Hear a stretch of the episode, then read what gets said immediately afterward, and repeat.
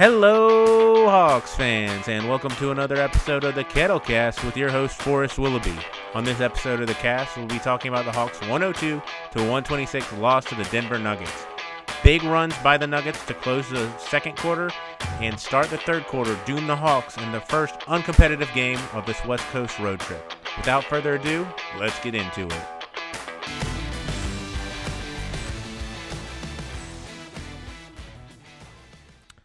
A little reminiscent to the Hawks last year, or even two years ago. This was a game on the West Coast that was not fun to watch at the end of the game. The Hawks came out and had a strong first quarter. They led 35 31, um, and they would play the Nuggets tough for the first half of the second quarter. But from then on, the Nuggets went on a huge run and would ultimately blow the Hawks out 126 to 102 if the Hawks are not scoring 120 points or so, at least getting over 110, you know it's been a tough night for them offensively. And they kind of had what they did to the Warriors two nights before, the Nuggets did to them in Denver.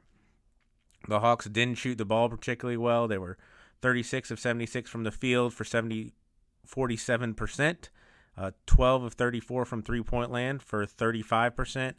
Um, they did get to the free throw line 21 times, but even that did not seem like the appropriate amount. After the game, both uh, Nate McMillan and Trae Young were a little critical of the officiating, so much to say that maybe the Hawks let the officiating bother them a little bit instead of just playing the game. Um, the big thing for the Hawks is they got really out rebounded. The Hawks had 31 rebounds, only two offensive, which you know the Hawks usually really do a good job on the offensive glass. They were unable to do that in Denver. And the Nuggets had 49 rebounds and 15 offensive rebounds. And that difference of 18 boards and 13 offensively in particular led to the Hawks being outscored in the paint 50 to 32 and then also being outscored in second chance points 17 to 4. Um, in the second half that would be uh, 12 to 2 in the Nuggets favor, but the Nuggets just really I mean, they shot the ball extremely well, 50 of 92 again the Hawks got 76 shots and the Nuggets got 92 shots. That sort of differential is just difficult to make up. Uh, and you got to be shooting the ball from a really high percentage from three point land to make up that sort of difference. Um, and then the Nuggets were shooting 15 of 36 from three point land, including a couple of uh, three pointers from Bol Bol in garbage time in the fourth quarter. But, um, you know, the Nuggets just came in and really took advantage of uh, their size in the middle and um, just really dominated the Hawks on the boards. Uh, kind of getting into that, it felt like that first quarter, both teams were shooting the ball extremely well.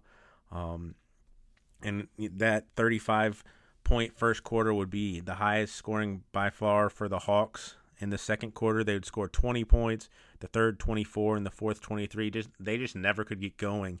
In that third quarter, in particular, Trae Young played the entire third quarter. He had a nice third quarter. He was five of six from the field, had 12 points, hit two of two three three pointers, and the Hawks were still outscored in that period uh, by eight, 32 to 24. Um, just no one outside of Trae really had it going for the Hawks. Uh, Capela, who had had a very good matchup with Nikola Jokic, at least career wise, head to head, came out on the other side of it and Nikola Jokic really had a nice game. Seven of twelve from the field, uh, one of two from his three point shot, one of two from the free throw line for sixteen points.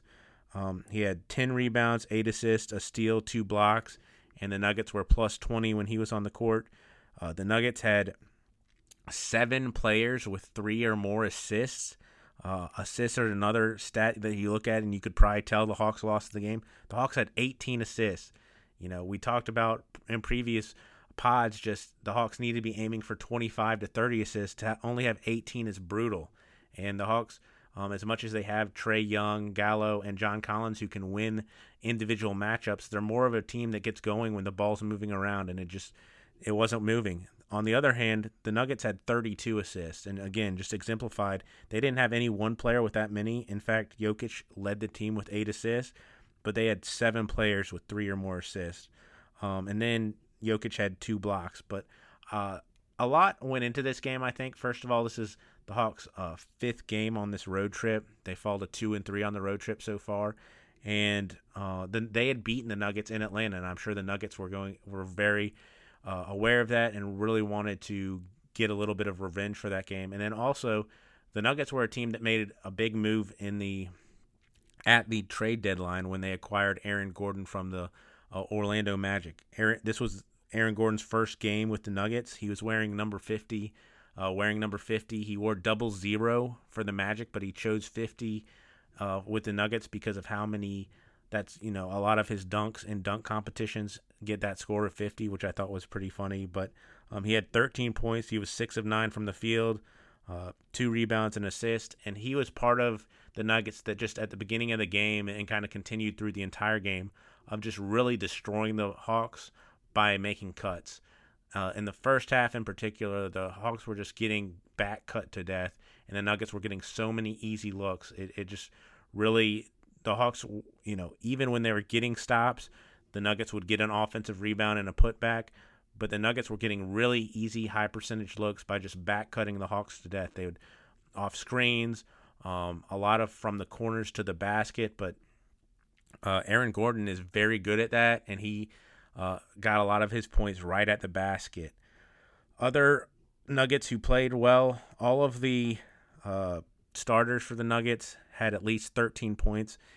All of them were plus 17 at least in the plus minus statistic. Jamal Murray had a solid game, 17 points, 7 of 11 from the field, 2 rebounds, 4 assists. He was a team high plus 23. Uh, he really took it to Trae Young. I thought that one thing the Nuggets did that was very smart is with the starting lineup that the Nuggets had, there's really no place to kind of hide Trae Young, and he was forced to guard uh, his position and Jamal Murray. And Jamal Murray is just a lot bigger than Trae Young and was able to get right to the basket and be very aggressive with Trae. I thought Trae was giving a lot of effort. He's just a lot smaller than Jamal Murray, and Jamal was taking advantage of that to get right to the basket and get some easy looks. Um, Will Barton had a solid game 12 points, 6 rebounds, 3 assists.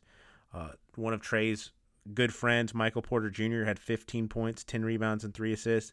And then off the bench, the Nuggets got a huge contribution from JaMychal Green, who came in, had 20 points on 7 of 12 shooting, 3 of 5 from three point land, and I thought he was really the big difference. The Hawks were outscored in bench production, uh, 46 to 53, and JaMychal Green was a huge part of that, just able to come in, hit a couple threes. He had his own 10 0, well, 10 2 run, where in the third quarter he was able to score 10 straight points for the Nuggets. The Hawks got a two point shot in during that stretch, but it helped really push the Hawks, the Nuggets lead up to ultimately it ballooned to as much as 33 at different points in this game. But the Hawks just didn't have any answer, and Trae Young was doing everything he could in the third quarter. He was hitting some shots, and the Hawks were able to get it down to 13 to 67 to 80 at one point, but it never got any closer than that. And every any time the Hawks would come down and really have to grind and get a good shot, the Nuggets were able to you know either leak out and get an easy shot or really just um, come down and hit a three pointer themselves. It just never felt like the Hawks could do score, get a stop, score again to cut this lead and keep it from getting out of control. Trae Young's night ultimately he was eight of 14 from the field, three of seven from three, had two free throws for 21 points, five rebounds, seven assists he had seven turnovers, and having the same number of turnovers to assists is just never going to be a recipe for success for the Hawks. Trae in particular, you want him to be making good passes, making those aggressive passes to get his uh, teammates the ball in those advantageous um, positions, but sometimes he started the game with one of his typical uh, passes, trying to get it into Clint Capela, but the Nuggets were were ready for that pass for whatever reason, and they got a turnover just to start the game. Um, and I thought that was a little bit of foreshadowing for what would happen the rest of the game. Um, John Collins had a particularly tough night, three of nine from the field, only one of four from three point land. He was being aggressive at the three point line, which I like to see from John, but it just wasn't falling. I think maybe all four of his three point attempts might have been in that first period. He did get to the free throw line, which continues to be encouraging for JC, but he was four or five there, had 11 points, five rebounds, two assists, and then four fouls. You always got to watch the fouls with Collins. Clint Capela, 5 of 11 from the field, 10 points, 8 rebounds, just one offensive. Not Clint Capela's best night. Um, just he didn't seem to have it going. The Nuggets did a good job of really having the paint be packed, and Clint Capela was never really going one on one. It always felt like he had one on two. There was someone always there to help Nikola Jokic in that um, battle. Bogdan Bogdanovic, four of nine from the field, nine points, had a rebound, assist, and a steal. And then Tony Snell, one of one, his one shot coming from three point land, got some more free throws, two of two there, of course, five points, a rebound, and two assists. Off the bench, the Hawks got a, a nice uh, little burst from Kevin Huerter. He was three of seven, two of five from three for eight points and two assists. Gallo was five of ten, had 14 points, three rebounds, two assists. Solomon Hill had a very uh, Tony Snell like um, stat line, one of four. All of his shots become, coming from behind the three point line for three points. Skylar Mays was the main backup point guard, two of five. He had a three to end the first period that pushed that Hawks lead up to 35 to 31. Um, five points, two rebounds, and assists. And then Big O, Onyeka Okongwu, one of two uh, um, from the free throw line for a point, three rebounds, two blocks. The Hawks as a team only had three blocks, but it was nice to see Okongwu um, get in there and play defensively.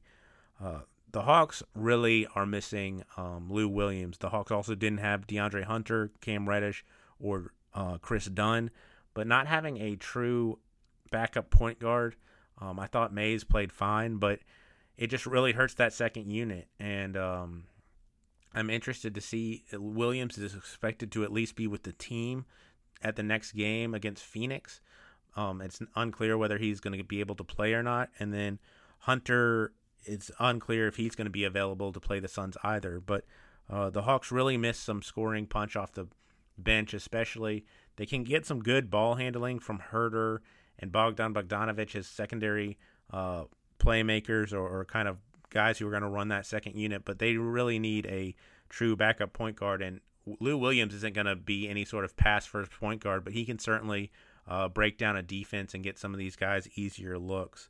Um, but just kind of the first real tough game for the Hawks on this West Coast ro- road trip. I thought through the first four they were competitive in all in all of them. They could have won all four of those games. They ultimately went two and two, and then they came in and against a very motivated uh, Nuggets team, they just got really just destroyed in that second half. And then, you know, you can talk about the altitude in Denver. You can talk about um, just getting Aaron Gordon being a big lift for the Nuggets. But the Hawks just didn't have their normal energy. And besides Trae Young, it really didn't feel like anybody was uh, pressing too hard or just um, really doing anything to help the Hawks get a little bit of boost. So I think it's just a game you throw away and you look ahead. The Hawks have three more games on this road trip. They go to Phoenix, then they go to San Antonio, and they go to the New Orleans Pelicans, and those are three tough games. You know, the Hawks had a chance to be 4 0 going into this one in Denver, and they were only 2 and 2. And so now, for this to be a really successful road trip, they need to go and win two out of the next three. And uh, those all next three games are against tough opponents. The Suns are in second place in the West right now. The Spurs are rolling, and with Zion and the Pelicans, you, you know it's always going to be a tough game, being the last one of a road trip. So the Hawks have a lot of tough work ahead of them. It'll be again something to follow when DeAndre Hunter gets to come back and when Lou Williams is able to suit up and play for the Hawks. But I think this is a game in Denver you just forget about move on to the next game and take some of the things that were working in these first four games, namely controlling the paint, both on the offensive and defensive glass, and um, just being aggressive offensively. And you carry those forward and hope those continue to do well for you. Again, after the game, both Nate McMillan and Trae Young talked about how the officiating kind of knocked them out of how they should have been playing, even Coach McMillan saying that you know he thought that the officiating got to the players and also got to him a little bit.